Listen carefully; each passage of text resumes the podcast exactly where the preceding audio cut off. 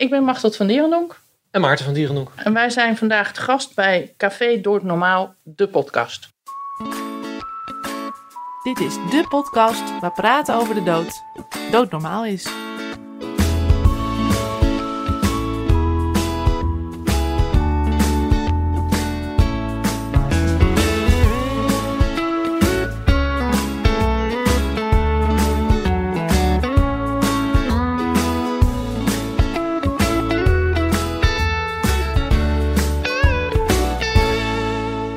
Vanuit het centrum van onze hoofdstad heet ik je welkom bij weer een nieuwe aflevering van Café Dood Normaal, de podcast.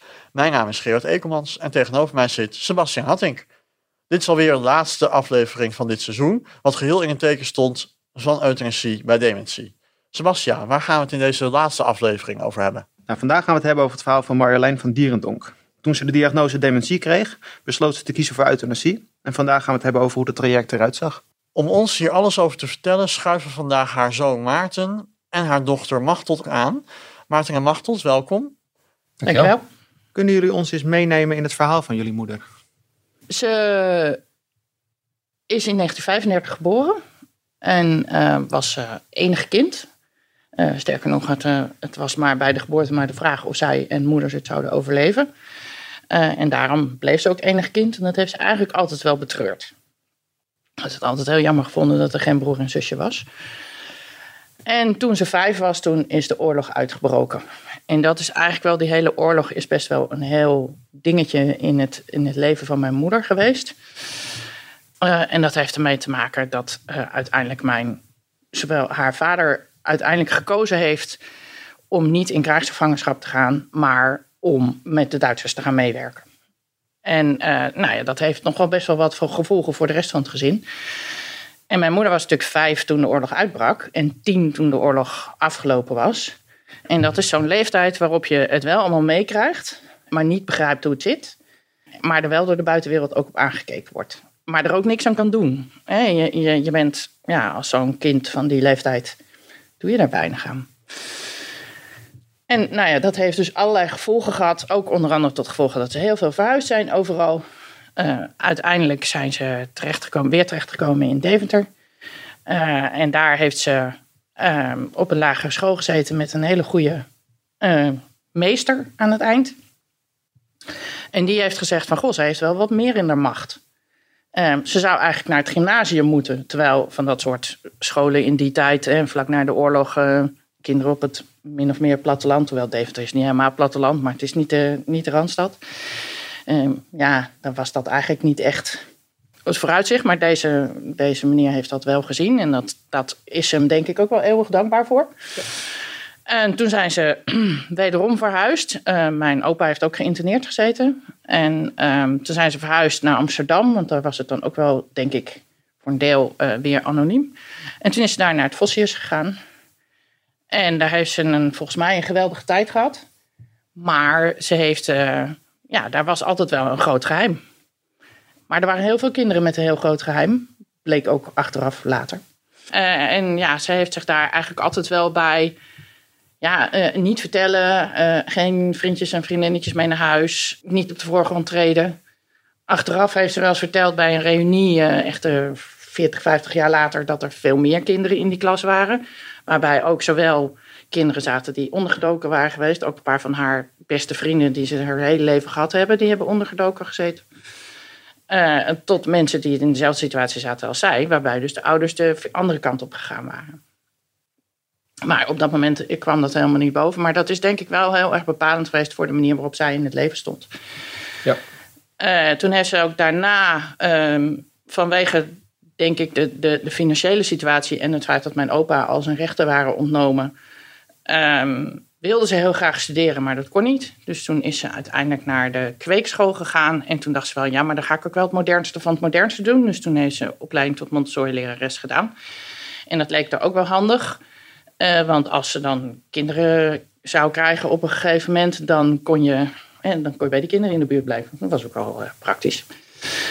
Ik denk dat daardoor ook wel op een gegeven moment mijn opa en oma, die kenden ook opa en oma van Dierendonck. Hoe weet ik eigenlijk niet? Weet ik nu niet meer. Volgens mij ook uit het leger iets, dacht ik.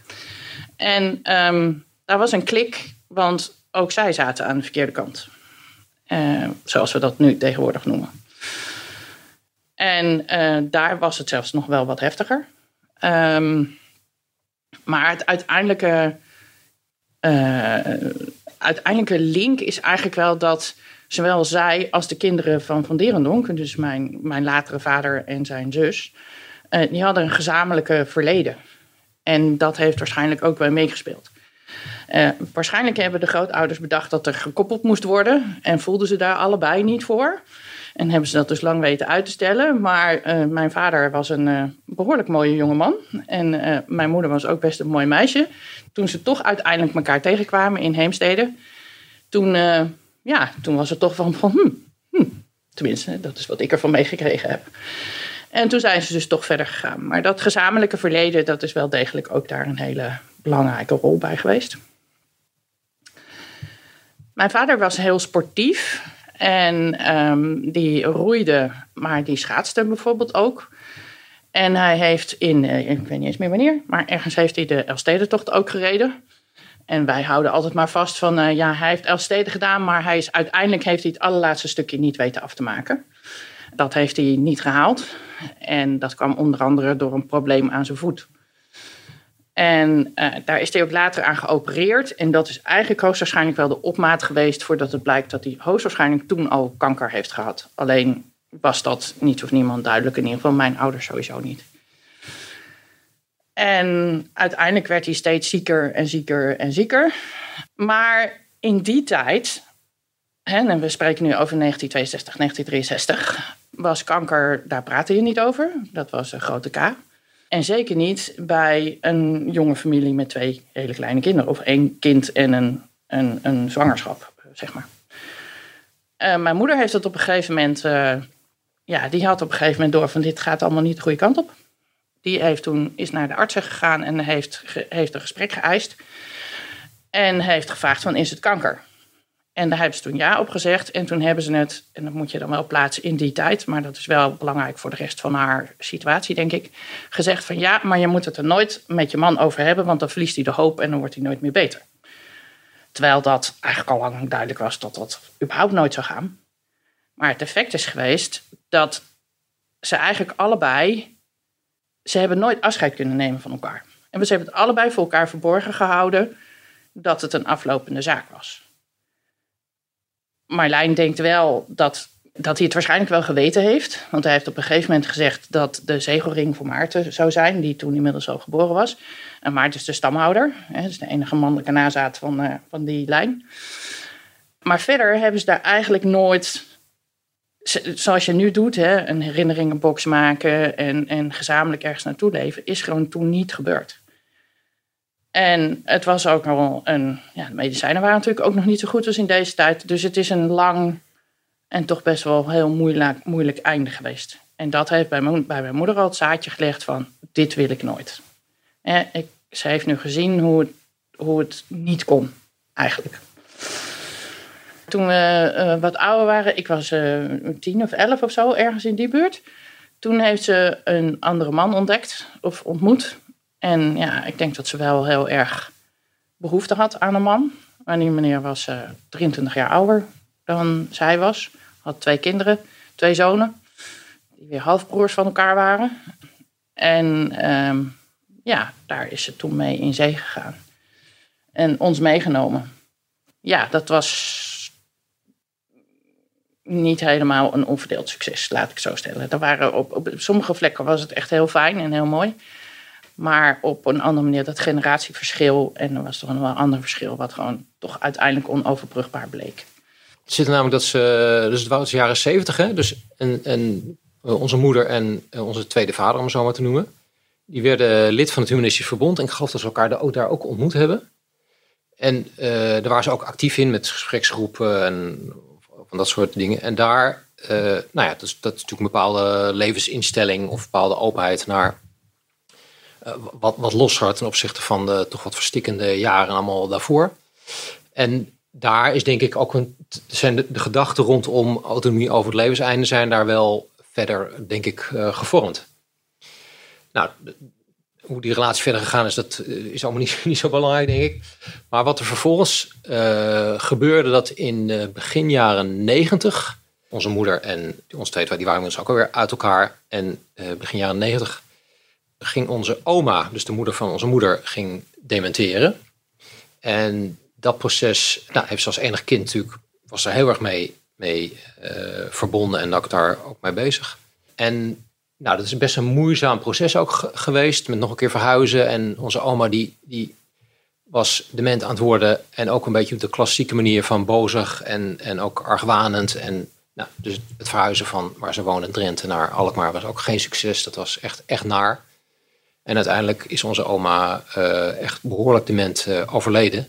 En dat is naast, zeg maar wat jij vertelde over het overlijden van onze vader, echt een tweede groot ding in haar leven om te bedenken van als ik in zo'n fase kom, en ik vind zelf dat het gewoon genoeg is, en met name als ik mentaal achteruit ga, dan wil ik dat ik zelf kan besluiten dat dat stopt. Dat was jaren 90. En ik weet niet, in de tijd weet ik niet maar precies, maar de pil van Drion was natuurlijk in een bepaalde aantal jaren was dat in ieder geval een hoop van mensen. En ook van onze moeder, die heeft echt heel lang gedacht, dat is een goede ontwikkeling. Die wil ik heel graag in mijn nachtkastje hebben liggen. Zodat ik, als ik vind dat het klaar is, dan is het klaar. Die verdween ook weer naar de achtergrond, die pil. Ze heeft toen, ik denk ook uit een gespreksgroep met het Humanistisch Verbond, denk ik, heeft ze met een aantal mensen de Einder, Stichting de Einder, opgericht met 3 andere mensen. Ook om daar handen en voeten aan te geven. Hoe kunnen we nou vormgeven in Nederland dat die zelfbeschikking dat voor elkaar komt? Ik vond dat zelf moi. Ik vond het een beetje macaber, weet je, om het zo maar te noemen. Van, onze moeder, en dat was midden jaren 90... was zij 60 zo ongeveer, denk ik, niet eens nog. Dus dan, en wij waren 30 of nog niet eens 30. Dus dan wil je daar eigenlijk niks mee te maken hebben. Ja, en anderzijds stond ze ook vol in het leven. Want zeker met de tweede man heeft ze ontzettend veel reizen gemaakt. Ze nu en dan ook wel alleen. Ik bedoel, ze heeft in haar eentje op een kameel door de Sinaï gehobbeld. En ze heeft echt de hele wereld gezien. Maar ook met ons tweede vader bijvoorbeeld hebben ze de Annapurna Trail voor het eerst gedaan in Nepal. Dat was de eerste keer dat die open was voor buitenlanders. Daar hebben ze ook heel veel voor getraind en zo. En was ze ook helemaal vol van. Reizen is echt haar lust in haar leven. Dat vond ze echt helemaal geweldig. En dat deed ze tussen haar werk door en de relaties door, zeg maar. Voor haar werk, misschien is dat ook wel interessant.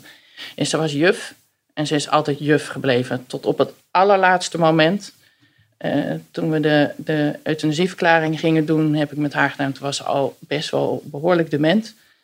En toen heb ik voor haar dingen opgeschreven. En ik zeg, mam, kijk hier nog even naar. Wat wil je nog aanvullen? En toen kwam ik een week later, of een paar dagen later. En toen kwam ik terug. En toen waren alle spelfouten aangegeven. Ja, en tegelijk denk ik ook dat reizen en dat voluit leven, dat juist een rol heeft gespeeld bij de gedachte, maar als dat soort dingen niet meer kunnen en ik ga mentaal aftakelen, dan wordt het contrast zo groot, dan wil ik dat niet meer. En dat is ook wel een beetje de aanleiding geweest van waarin wij toen op een gegeven moment merkten dat het niet goed meer ging met haar. Ja, ja. Dat was een reis naar Noorwegen. Ze deed ook veel reizen met een vriendin. Ja. Ook omdat een relatie met de derde partner ook uitging. En er waren meerdere vriendinnen, maar er was 1 vriendin met wie ze meestal wat langere reizen maakte. En dan was zij altijd degene die alles organiseerde. En op een gegeven moment kantelde dat. De Addy is iets jonger. Ja. En die gingen toen wat meer regelen. En toen is er tijdens 1 reis is het in die zin misgegaan dat Addy is een van de eerste dagen, dat was een cruise langs Noorse hoe heet je die dingen? Ja, Fjorden. Oh. En die is toen bij zo'n uitstap is gevallen en heeft ze de enkel gebroken.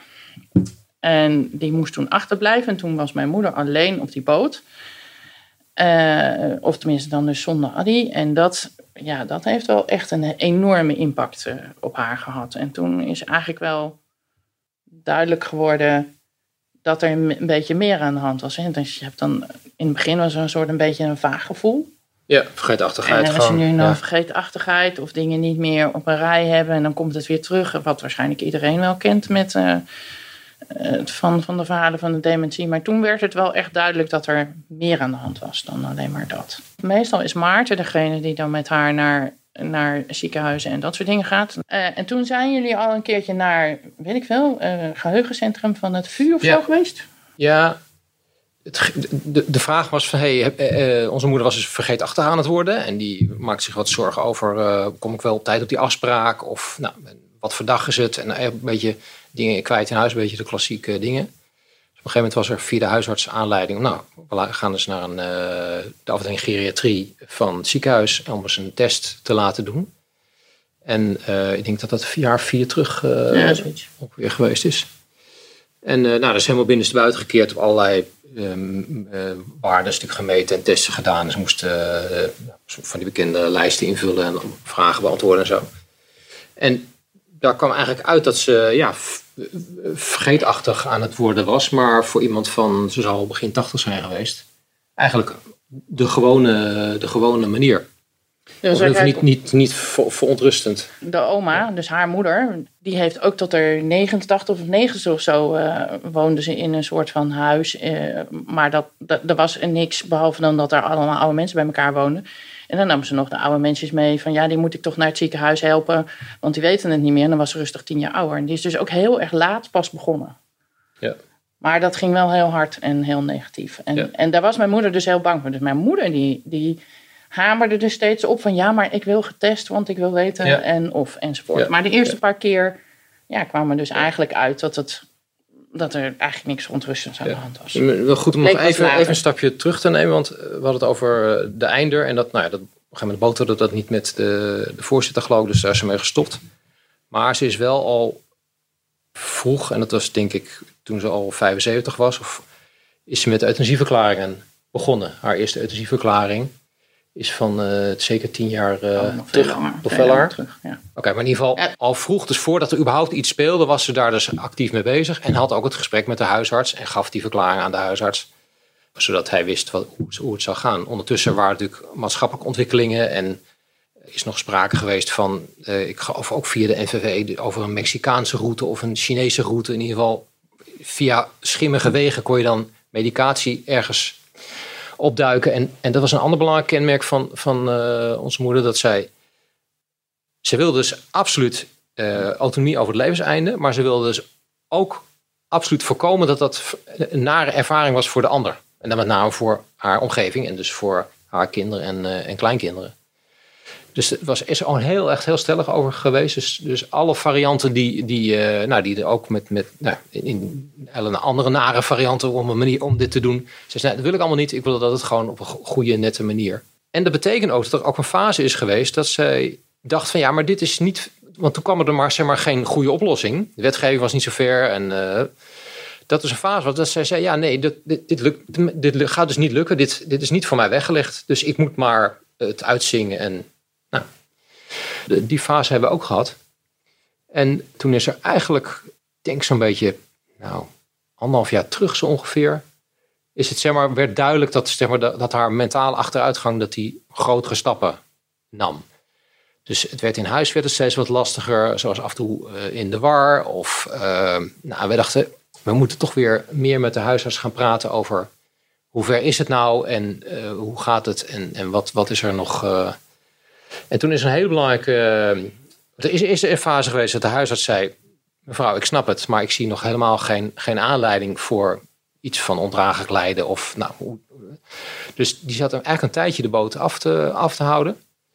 En vorig jaar, toen werd duidelijk dat het het dagelijks leven steeds moeilijker werd. Toen zijn we weer naar de huisarts gegaan. En toen zei de huisarts, ik vind nog steeds dat er geen reden is om met u verder te schakelen op dit euthanasietraject. Maar ik zorg dat er een case manager van een zorginstelling bij u komt en een geriater. En dan gaan we kijken wat er in huis te doen is. Ja, en wat daar denk ik ook wel belangrijk bij is dat wij door andere cases die wij kenden, van Marjan van Eerden bijvoorbeeld. Dat is haar hartsvriendin van het Vossius. Die kent ze dus. En dat is een case die hier wel bekend is. Volgens mij is er ook een tv-serie over gemaakt. Mijn moeder was daar ook indirect als gesprekspartner van Marion bij betrokken. Is dat die balans van wanneer neem je die beslissing, wanneer kan je die beslissing nemen en wanneer is het te ver, wachten we te lang en kan het niet meer. Hè, kan ze dus niets aan meer zeggen, daar zaten wij ook heel erg mee.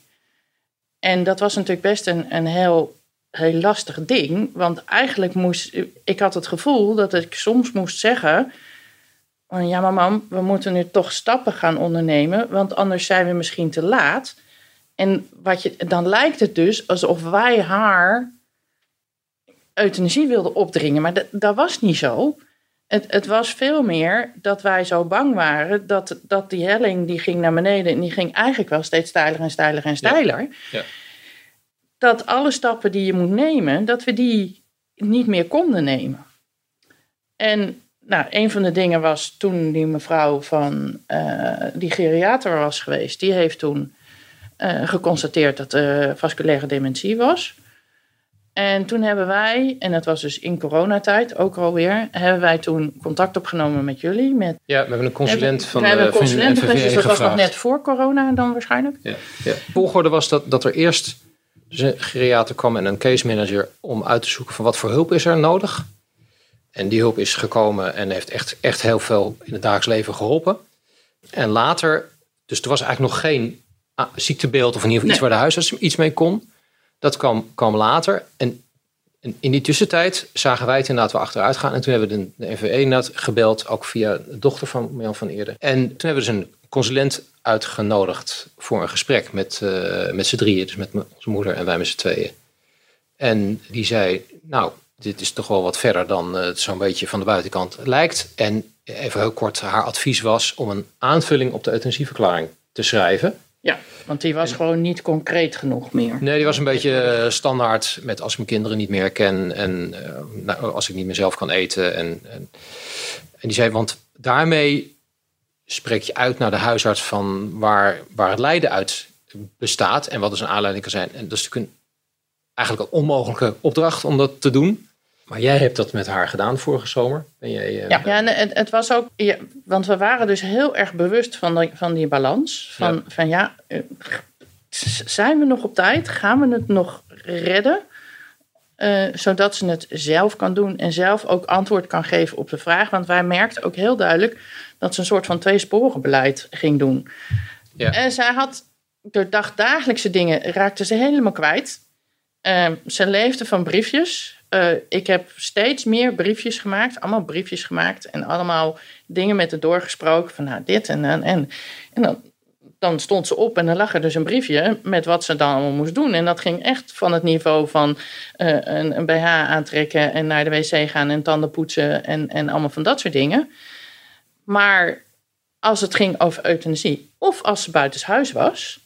En dus ergens, of bij de huisarts, of ergens dat we er meenamen naar een cafeetje of weet ik veel. Dan was ze eigenlijk zo helder als een deur. Dan merkte je bijna niks aan. Dus de buitenwereld merkte het niet, wij merkten het. En de mensen dicht om haar heen merkten het. Maar de huisarts die had het denk ik in het begin ook niet door. Nee. Die zag niet, omdat ze dan dus buitenshuis was. Dan was ze eigenlijk gewoon best wel heel erg helder. En kon ze ook gewoon overal antwoord op geven. En hij zag dus niet ook de ontreddering dat als ze thuis was. En die balans, die was dus heel moeilijk om te vinden. Want wij wisten ook van ja, ze heeft ook heel erg lang gezegd, ik wil hier nooit weg. Hè. Het huis waar ze in Alkmaar woonde, daar wilde ze niet weg. Nou, daar had ze ook het beste iets heel moois van gemaakt. En wij zagen dat ook helemaal niet zitten, dat ze ergens naartoe zijn wat ze is dus helemaal van zichzelf helemaal niet zo sociaal. En wij hadden ook zoiets van, ja, als dit te ver gaat. Wij willen dat, zij wil dat niet, maar wij willen dat ook niet voor haar. Want dat is zo niet Marjolein.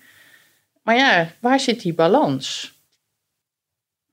En toen hebben we dus inderdaad na dat gesprek, Maarten die ging met vakantie. En toen hadden we afgesproken dat ik met haar dus die vragen zou doornemen. En toen heb ik ook een NVVE gebeld van ja, we willen graag dat aanmelddocument hebben, want daar hebben we de richtvraag in. Nou, dat kon dan eigenlijk niet, want met corona was alles dicht.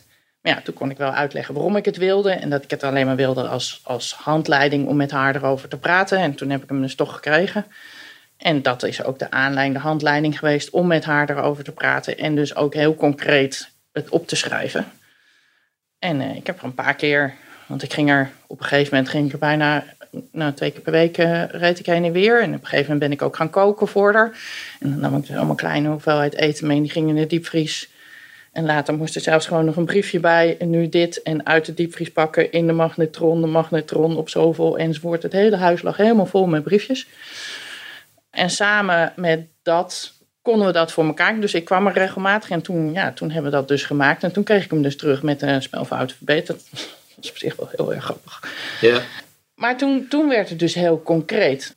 Nou, toen hebben we bij de huisarts hebben we het natuurlijk nog even korter over gehad van tevoren. Ze heeft en die euthanasieverklaring ingeleverd en gezegd: ik sta hierachter, alleen op dit moment nog niet en ik wil het voorlopig nog niet. Wat er gebeurde toen we dus daar zaten met die verklaring en dat mijn moeder zei van zei de huisarts eigenlijk...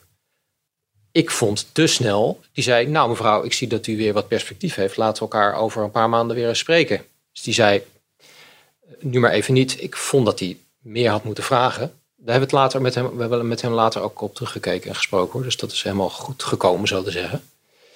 Dus dan we konden natuurlijk niet anders dan onze moeder daarin respecteren. En ook ze verdient natuurlijk gewoon om de ruimte juist ruimte te hebben voor die twijfel. Dat moest ik wel tegen mezelf zeggen. Dit is heel belangrijk. Dat ze gewoon die ruimte heeft. Want ik zat ook van er is nu een zijpad. En gaat dat ooit weer terugkomen? Geen idee.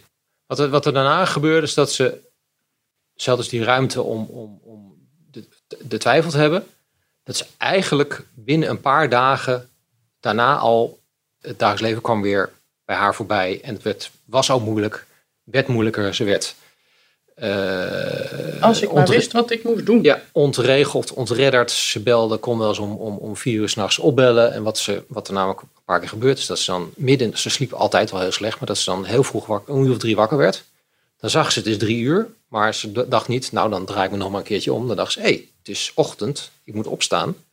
Pak ze de briefjes en dan zat ze om 5 uur klaar op de bank te wachten tot de hulp om 12 uur kwam. En dan belde ze helemaal in paniek. Eerst heeft ze jou, heeft ze mijn schoonzusje, dus Maarten zijn partner, een keer gebeld. Dus heeft mij ook midden in de nacht gebeld. Ja. En dan moet je dus echt praten als brugman om uit te vinden van waar is ze, wat doet ze, wat heeft ze wel en niet gedaan. Om haar dan weer terug naar bed te krijgen, zeg maar. Ja. En ik heb, toen zijn er ook briefjes gekomen. Als het nog donker is, dan moet je blijven liggen. Allemaal van dat soort dingen. Ja, en dat De wanhoop, ze heeft ook echt al maandenlang heeft ze gezegd van... ik wou dat ik niet meer wakker werd als ik naar bed ga. Ik wil... Ik begrijp het niet meer. Ik weet niet meer wat ik moet doen. Die uitdrukking wat ik net had. Als ik maar wist wat ik moest doen, dat werd een gevleugelde uitdrukking. Dat zei mijn oma trouwens ook. Maar als we dan bijvoorbeeld... Ja, vorig jaar zijn we ook nog wel in de zomer... nog wel met de kinderen ergens wezen picknicken. En dan had ik er in de auto. En Maarten, Litwien en de kinderen gingen dan ergens heen. En dan gaat dat eigenlijk wel. Maar dan zegt ze wel halverwege... Ja, ik begrijp niet meer waar jullie het over hebben. Maar ik zie dat jullie het goed hebben met elkaar. En dat vind ik fijn. Toen hadden alle 3 de kleinkinderen... Haar kleinkinderen hadden toen alle 3 een vriendje. En daar ging het ook heel goed mee. Dus het was... Het was heel lastig, want het was een soort van wip. Waarin ze soms heel goed was, maar soms ook niet goed was. Maar die wens om te sterven, dat was ook heel duidelijk. Ze heeft op een gegeven moment voelde ze een knobbel in de borst. Het is al een tijdje daarvoor geweest. En toen zei ze ook tegen mij, en ik denk ook wel tegen Maarten... van nu heb ik iets, hier kan ik aan doodgaan. Dus dat voor mij ook borstkanker toen? En ze was de specialist zei, borstkanker. En moeder zei, inderdaad, gelukkig nu heb ik iets waar ik aan dood ga. Wat dus heel erg tekent van hoe het voor haar... Helaas zei de huisarts of de specialisten, maar mevrouw, het is zo vroeg en we kunnen het heel makkelijk behandelen. Dus u gaat er niet aan dood. En toen was ze echt teleurgesteld. Dat is een hele wonderlijke... die arts die snapte dat in eerste instantie niet helemaal. Want die had natuurlijk zoiets van... nou, wij komen goed nieuws brengen, hormonale behandeling en nog iets. En dan kunt u er nog heel oud mee worden. Ja. En mijn moeder, die was dus helemaal zo van, ja, maar dat wil ik helemaal niet. Ja. Dat is heel, heel maf. Maar ze was er ook heel open over. Ja. Ook tegen alles en iedereen. Ja. Ook worden mensen ook in verbijstering achterlatend. Daarvan. Ja, ze heeft ook wel vrienden gebeld. Zo van, ja, nee, ik weet het niet meer. Maar ik... ik wil je niet meer zien. Ja, ik denk dat ik je niet meer hoef te zien. We nemen nu afscheid en je krijgt wel een kaart als het eenmaal zover geweest is. Ja. Deze dus met mensen met wie ze al 50 jaar bevriend was, bijvoorbeeld. De laatste week heeft ze nog de meneer van de krant. Bedacht ze ineens, ja, die zie ik dus niet meer. Dus toen kwam de meneer van die elke dag de NRC kwam brengen. In september ergens. Ja, die kwam aan de deur en toen heeft ze hem teruggeroepen. Meneer... volgende week ben ik er niet meer. Dus ik wil u nu vast uw kerstgraduatie geven. En die meneer die kijkt echt zo van... gaat u met vakantie dan of zo? Nee, ik ben er niet meer. Ja. En zo ging ze dus met iedereen... Die stelde ze gewoon voor... Die zei ze gewoon van ja, ik stop ermee. Ja. Terwijl het nog helemaal niet allemaal zover was. Maar, nee. Want even hoe het verder ging is dat... Ja, die huisarts zei van nou, over een paar weken zien we wel weer. Nou, wij konden daar niet mee uit de voet. Dus toen hebben we hem thuis uitgenodigd voor een spreekuur thuis. Omdat het toch echt anders gaat dan in de praktijk. En toen heeft hij kennelijk gedacht, nu moet ik wat meer zelf gaan doen. Toen heeft hij een paar dagen daarvoor heeft hij een geriater gevraagd om de situatie te beoordelen. En ook de case manager heeft hij gesproken. Omdat hij natuurlijk ook zag, verpleegkundige, van hoe gaat het met mevrouw. En toen kwam de huisarts dus thuis en toen zei hij... ik heb alle informatie naast elkaar en dan nog eens een keer gelezen dit en dat. En ik denk dat we nu in de fase zijn dat we dit proces verder moeten gaan vormgeven. En toen kwam dus eigenlijk voor het eerst in beeld van... hey, dit zou toch weer... het hoofdpad, zeg maar, is weer in beeld en we zouden hierop verder kunnen gaan. Nou, ik denk dat dat een maand of 6 weken voor haar uiteindelijk overlijden is geweest... En toen kwam er een heel proces op gang met een officiële SCEN-arts. En nou, dat was best nog ingewikkeld. Omdat allemaal, dat heeft ook gewoon praktisch met agenda's en dat soort dingen te maken. Dat is ook wel apart om mee te maken. En corona en dat mondkapje. Ja. Dus toen kwam er ook inderdaad een SCEN-arts die binnenkwam met mondkapje en ook weer wegging met mondkapje. En dan, dat was voor onze moeder, die heeft dus die vrouw dus niet echt gezien. Dat vond ze heel, heel moeilijk. Maar die SCEN-arts zei wel, die bevestigde zeg maar het beeld van, nou, deze situatie is zodanig, is het lijden en is zodanig. Mevrouw kan het goed uitleggen en die snapt ook waar het naartoe zou moeten gaan, hoe het zou gaan en zo. Dat hij daar positief op teruggekoppeld heeft naar de huisarts. En toen kwam inderdaad de volgende stap dat de huisarts langskwam. Dus om te vertellen, eigenlijk hebben we nu groen licht. Dus we moeten het gaan hebben over hoe gaat dat dan verder in de praktijk. En we moeten over een datum hebben en nou, eigenlijk alle praktische dingen. Ja, zij was daar al best wel lang mee bezig. En ze zei ook, ja, maar hoe moet het dan? Hoe doe ik dat dan? Wat moet ik dan aan? Waar zit ik dan? Ja. Nou, dus dat hebben wij eerst maar gezegd van, nou mam, laten we nou eerst maar kijken dat het zover is. Ja. En dan gaan we dan kijken hoe we het dan gaan doen. En waar we het gaan doen. En in welke... Maar zeg maar dat je dus, over zo'n detail, dat je dat daar later over hebt, dat was voor haar eigenlijk niet meer goed te volgen. Nou, toen zijn we in zo'n gesprek zijn we op een gegeven moment op een periode van 2 weken uitgekomen. Weet je, ook niet te ver weg en ook niet te dichtbij. De kinderen ook geïnformeerd, die wisten natuurlijk wel van... Sterker nog, en zij heeft het zelf gedaan. Onze kinderen wisten wel, we hebben het natuurlijk wel bijgehouden over ongeveer. Maar wat ze ook deed, is dat ze de kinderen echt ook plomp verloren. Vroeg van, joh, dit gaat dus gebeuren en ik wil graag dat je erbij bent. En onze kinderen waren toen 23 en 25. Die zeggen natuurlijk, zeggen ze ja tegen hun oma. Maar het is natuurlijk nogal wat. Omdat die nuance of dat gevoel van... dat moet ik even inleiden of even verplaatsen... in dat voor iemand ook wel eens... dat ging gewoon niet. Ze zei het gewoon. Ja, eigenlijk een beetje tussendoor van... toen ze de een had gevraagd, zeiden we... dan moet je de andere natuurlijk ook vragen. Ja. hebben we met ze over ze gehad hoe dat dan zou... en dat ze alle ruimte en vrijheid hebben om ook er niet bij te zijn. Of even niet. Of nou goed, zo. Toen... Ja, met name dus het moment van dat de huisarts zei... ik ga nu eigenlijk ermee bemoeien en mijn verantwoordelijkheid innemen. Dat was natuurlijk een hele belangrijke stap in de richting van... het zou ook wel eens echt kunnen gaan gebeuren. En dat werd nog eens keer driedubbel versterkt... op het moment dat er een datum in de agenda's kwam. Dat was natuurlijk een heel... wat bij de huisarts ook wel een ding was... is dat zij dus al heel lang had gezegd... ik wil het zelf doen. Ik wil zelf een drankje nemen. En dat heeft ze ook tegen de huisarts een paar keer herhaald. En hij zei van ja... daar moet ik wel wat meer informatie over hebben. Daar heeft ze ook met jullie contact over gehad. Want... Hij zei van, nou, hoe oud zou die zijn? Ook ergens in de 50 ergens. Ja. Ik heb al 60 of 70 mensen geholpen. Maar dat was altijd somatisch. Hè? Dus kanker of een of andere somatische reden. En dat was altijd met een injectie. En hij heeft dat altijd 1 keer eerder gedaan. En dat was helemaal in het begin van zijn carrière. En dat was niet goed gegaan. Met het drankje. Met het drankje, ja. En dus de mensen, als ik het goed begrepen heb... hadden ze te veel gegeten de avond van tevoren. Of vlak van tevoren. Ja. En nog wat details. Maar in ieder geval, de voorbereiding was dus niet goed geweest. Dus dat heeft uiteindelijk veel langer geduurd dan de bedoeling was. Dus hij was daar wat huiverig voor. Maar dat was ook best wel lang daarvoor geweest. Dus hij heeft daar wel informatie over opgezocht. En contact gehad. Volgens mij heeft hij met jullie ook contact gehad daarover. Ja, met het expertisecentrum. Of met het expertisecentrum zou ook nog kunnen. Weet ik niet meer precies met wie. Maar in ieder geval, er is contact geweest op verschillende manieren. Dus hij moest er ook in meegroeien. Als het ware. Dus dat zijn wel meerdere aspecten daarbij geweest. Maar hij is er wel, zeg maar, vol voor gegaan. Het was duidelijk dat hij dat hij zich verantwoordelijk voelde om dit nu echt goed te gaan doen. Dat heeft hij heel zorgvuldig, toen hij uiteindelijk, zeg maar, om was, om het zo te zeggen, heeft hij dat echt op een hele goede manier gedaan. En wij gingen natuurlijk nadenken over, over 2 weken. En wat doe je dan in die tussentijd? Hè? En wat kan onze moeder aan?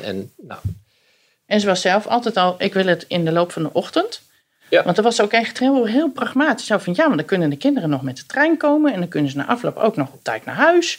En dan zitten we niet de hele dag elkaar aan te kijken. Ja. En dat had ze allemaal al lang bedacht. Ja, dus enerzijds was ze er heel praktisch mee bezig... maar anderzijds bleef ze maar vragen... maar hoe doen we dat dan? Ja, nou, dat is natuurlijk je leeft echt dan in een bubbel hè, in die weken. En wat er nog tussendoor even gebeurde is dat... de huisarts zou weer bellen over een volgende stap. En dat was in die periode van die 2 weken. Want hij moest nog dingen uitzoeken. En toen zei hij, er moet toch nog een keer een SCEN-arts langskomen. Ja, Dus wij dachten van, nog een keer een SCEN-arts. Nee, en die huisarts, dat komt allemaal goed. Zo. En we zaten inmiddels in de 2 weken voor haar de geplande datum. En toen is...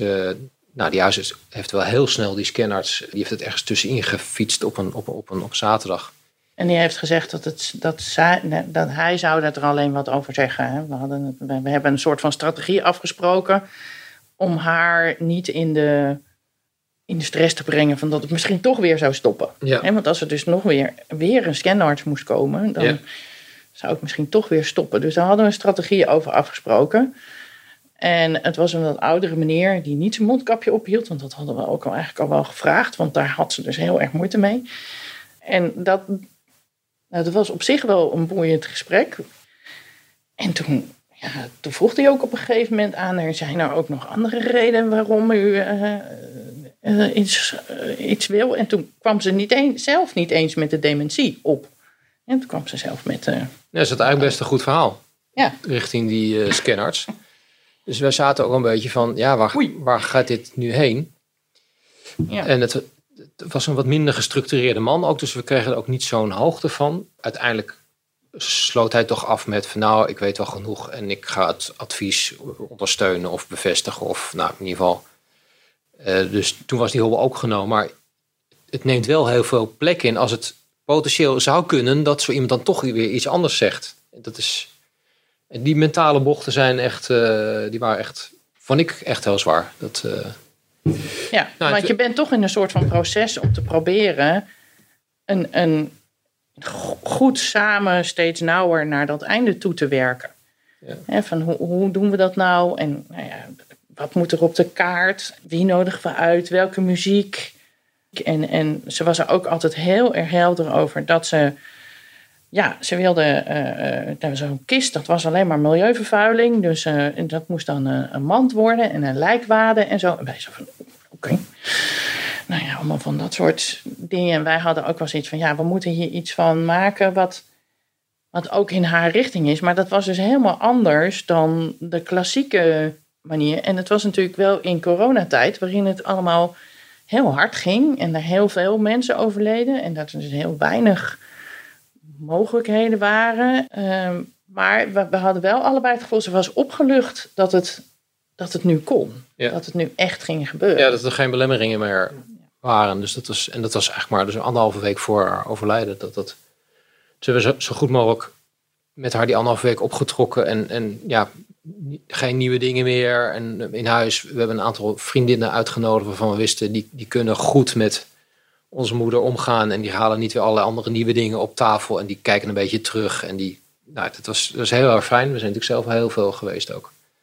We zijn het gaan voorbereiden. De huisarts is nog zeker 2 keer geweest om nog weer een stap concreet uit te leggen. Hoe gaat dat dan? En een van de hele belangrijke dingen, het is technisch, maar die toch heel erg belangrijk is voor hoe het gevoelsmatig loopt en of er spanning is of stress. Dat is namelijk dat die...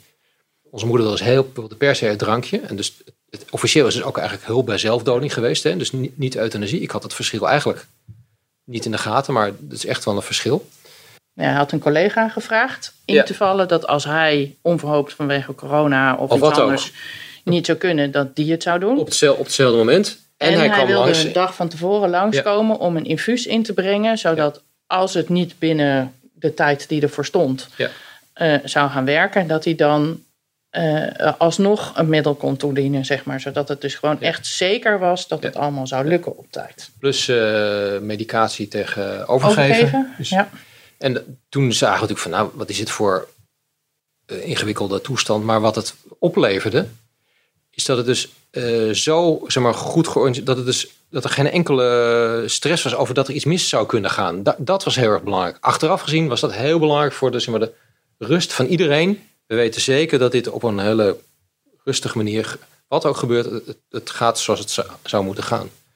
Toen vroeg ze zelf van ja, het schijnt dat drankje heel vies is. Heel bitter is. En toen zeiden ja, dat schijnt zo. Want ja, niemand van ons die proeft dat natuurlijk, dus dat weten we niet. Maar dat schijnt zo. En toen zei ik van goh, mijn moeder houdt heel erg van Campari, zonder iets. Toen zei ik van goh, mag dat? Mag ze misschien daarna wat Campari drinken? Nou, dat heeft hij toen ook bij de apotheek nagevraagd of dat kon. Ja. En dus wat wij toen ook gedaan hebben, ja, dat kon dus. Dus wij hebben ook klaargezet een glaasje Campari voor haar en port voor ons allemaal. En dat waren van die kleine dingen dat je net, ja, ik weet niet, dat je het net...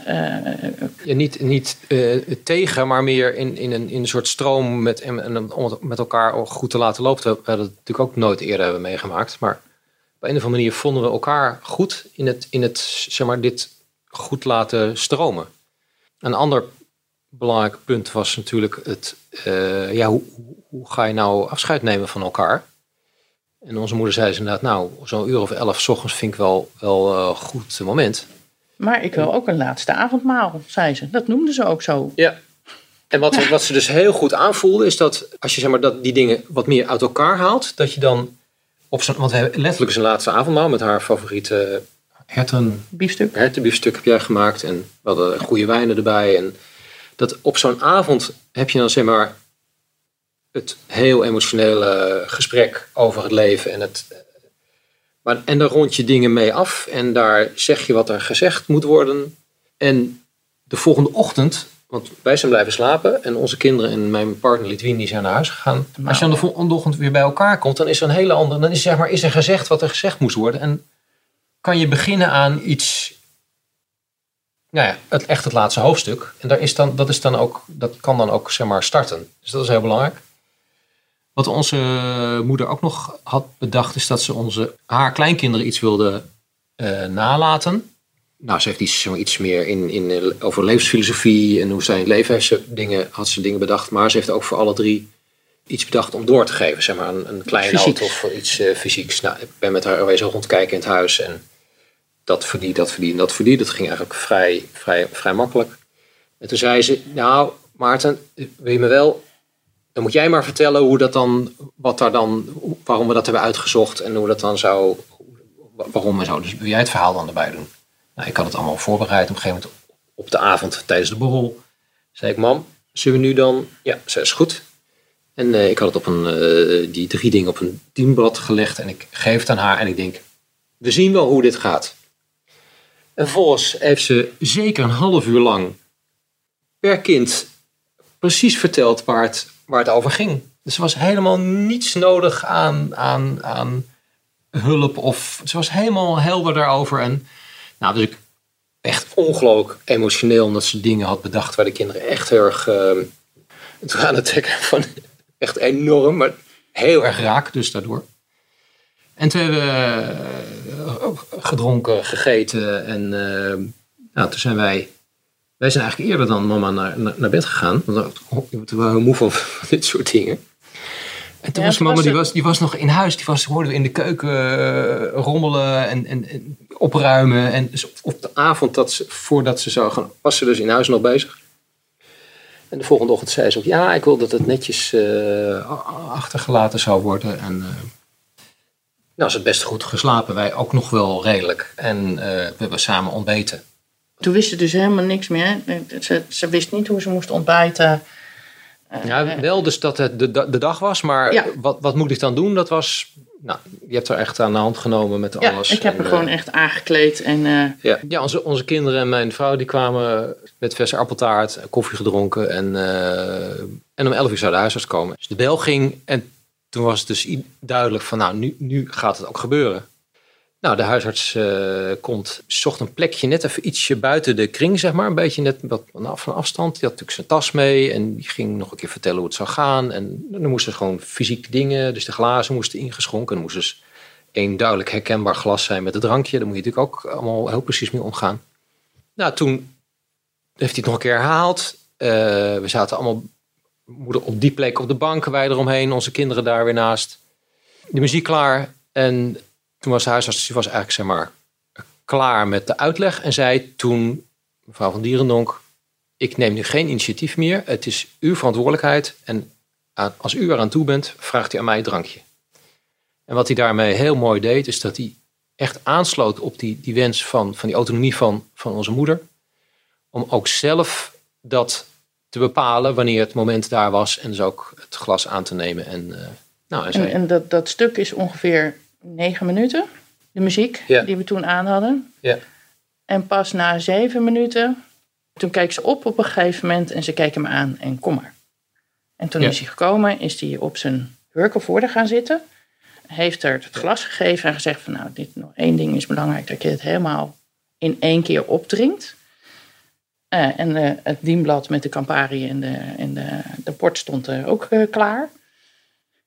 En toen heeft ze het aangepakt en heeft het inderdaad zonder aarzelen in één keer helemaal opgedronken. We hebben er daarna de Campari gegeven en wij allemaal de port. En ja, we wisten natuurlijk ook niet hoe snel dat ging, dus dat was best wel snel daarna. Ze heeft denk ik 3/4 van de Campari, want het was zo'n laagje. Yeah. Hadden ook gezegd, het moet niet een hele bel met heel veel alcohol zijn. Gedronken en we hebben er toen nog getoost en goede reis gewenst. Yeah. En toen... Je hebt het over dat aannemen van dat drankje. Dus onze moeder zei inderdaad op een gegeven moment... Ik deed haar ogen en zei, geef mij het drankje maar. Maar de vanzelfsprekendheid en ook de doelgerichtheid... Haar vastberadenheid om dit te gaan doen... Er was dus geen enkele twijfel of we voelden geen stress of spanning. Zij nam het aan en dronk het op. En... Ja, met dat opdrinken. En daarom is het verschil tussen euthanasie en hulp bij zelfdoding is natuurlijk toch wel een heel essentieel ding. Zij heeft dus iets opgedronken waar ze aan dood aan zou gaan. Ze heeft dus zelf iets opgedronken waar ze dood aan zou gaan. Onherroepelijk, zonder weg terug. En dat ze dat met zo'n rust en overtuiging deed. Ja, dat was ja, ongelooflijk om mee te maken. En hielp ons ook enorm natuurlijk bij het vertrouwen en het gevoel van dit is goed. Want dit is echt wat zij wil. En nou ja, dat heeft een verpletterende indruk gemaakt. We zaten er, ik heb omheen. Ook nog tegen haar gezegd van ja, dit is jouw vloeibare pil van Drion. Want daar had ze het dus altijd over. Ja. En dus inderdaad zonder hobbels of oprisping of wat ook. Gewoon heel rustig is ze weggegleden. En dat is denk ik wel een verschil met wat wij horen van andere mensen waar het met een vloeistof gaat of met een injectie gaat. Ja. Daar gaat het heel snel. Ja. En dit heeft, wat is het, 20 minuten, een kwartier? Ik heb niet op mijn horloge gekeken. Jij zei op een gegeven moment tegen de huisarts van nou, het is wel tijd om, dus die is gaan de hartslag gaan controleren. Nou, ik voel een hele langzame hartslag. Dat was misschien na een kwartier of zo. Ja, dus toen een paar minuten later is hij nog een keer gaan kijken. En nou, had hij ook allemaal uitgelegd. Heeft hij ook even met een lampje in de ogen gekeken. En zei, nou, ze is nu overleden. En heeft hij ons uiteraard gecondoleerd. Maar de vloeiendheid en de rust, het was... Ja, hij zei van, het was bijna bijbels wat er gebeurde. Ja, er kwam nog een soort lichtstraal ook zo op ons op de kamer. Dat was zo... En eigenlijk is ze dus ja, in slaap gevallen en niet meer wakker geworden. Wat ze eigenlijk zo al wilde. Maar dan op een ja, geconstrueerde manier. Maar ja, dat was heel... Ja, het heeft ons enorm geholpen dat het zo vloeiend... uiteindelijk dus zo rustig en vloeiend gegaan is. Jullie hebben nu dat hele traject zo meegemaakt. Zijn er nou dingen die jullie zouden willen veranderen in dat traject? Dus niet met betrekking tot je moeder, maar überhaupt het traject van... euthanasie of hulp bij zelfdoding? Gevoelsmatig heb ik het idee dat we zeg maar door toch wel wat kleine muizengaatjes zijn gekropen dat het kon zoals het kon. Dus dat was doordat iedereen wilde meewerken uiteindelijk. En het was omdat onze moeder zo duidelijk al heel lang had aangegeven en overtuigend was over wat ze wilde. Dus dat hij ook... Ja, dat bijvoorbeeld de huisarts op een gegeven moment zei... ja, hier wil ik aan meewerken. Het bureaucratische gedeelte met die scanartsen... dat kan nog wel wat verbeteren. Want daar waren echt wat misverstanden en gedoe wordt ook. Nou, zo. Maar ik vraag me af... als je dus niet zo goed dat kan verwoorden... of daar pas later mee komt... want voor ons was het echt vol aan de bak... zeg maar, om te organiseren dat het zo kon gaan zoals het ging. En dan kan je je voorstellen dat als je... ja, gewoon dat niet zo allemaal op een rij hebt... of je hebt toevallig bent lager opgeleid of wat ook... dat gewoon... of je spreekt de taal minder... of wat, dat veel ingewikkelder is. Ja, of er is... wij konden het gewoon heel erg goed vinden met elkaar. Wij zaten echt heel erg op één lijn. We konden ook heel goed schakelen... en ook dingen van elkaar overnemen... als het om wat voor reden dan ook moest. Ja. Wat ik ook denk is... als er dus iemand in de familie is... die er meer moeite mee heeft... dat je daar dus van tevoren ook wel... goed over moet praten en communiceren. En ik denk dat het heel belangrijk is dat mensen gaan beseffen... dat ze inderdaad op tijd moeten beginnen... maar dat niet betekent dat het dan ook moet... maar dat je wel die euthanasieverklaring echt veel concreter moet maken. Ik bedoel, van haar was hij echt heel concreet op een gegeven moment... En dat ook gezien de uitspraken, de rechtelijke uitspraken die er nu geweest zijn... dat ook wel echt heel belangrijk is... En dat je daar dus op tijd aan begint, hoe raar het ook is. Ja. Maar het betekent niet dat als je er op tijd aan begint, dat het dan ook meteen moet. Ik denk dat mensen zich dat moeten realiseren. Ja. Eigenlijk was het voor onze moeder een zaak van voltooid leven. Dus dat is eigenlijk weer een ander chapitre. En doordat ze de diagnose kreeg vasculaire dementie, was dat zeg maar voor de huisarts... Daardoor kon hij zeg maar ook naar buiten toe verkopen. Dan heb je lijden, dus dan kan ja, precies. En het werd ook duidelijk, werd ook niet meer beter. Dan kom je op je vraag van, ja, wat kan er beter? Dus ik zou ook voor uitbreiding van wetgeving op het gebied van voltooid leven zijn. Maar ik vind het heel ingewikkeld. Hoe doe je dat dan zorgvuldig? Hoe zorg je dat iemand echt helemaal zelf bedenkt, omschrijft, uitspreekt... zonder invloed van anderen wat hij of zij wil. En er moet gewoon een hele stevige mechanisme zijn om dat te kunnen toetsen. Dus ja, ik heb daar geen...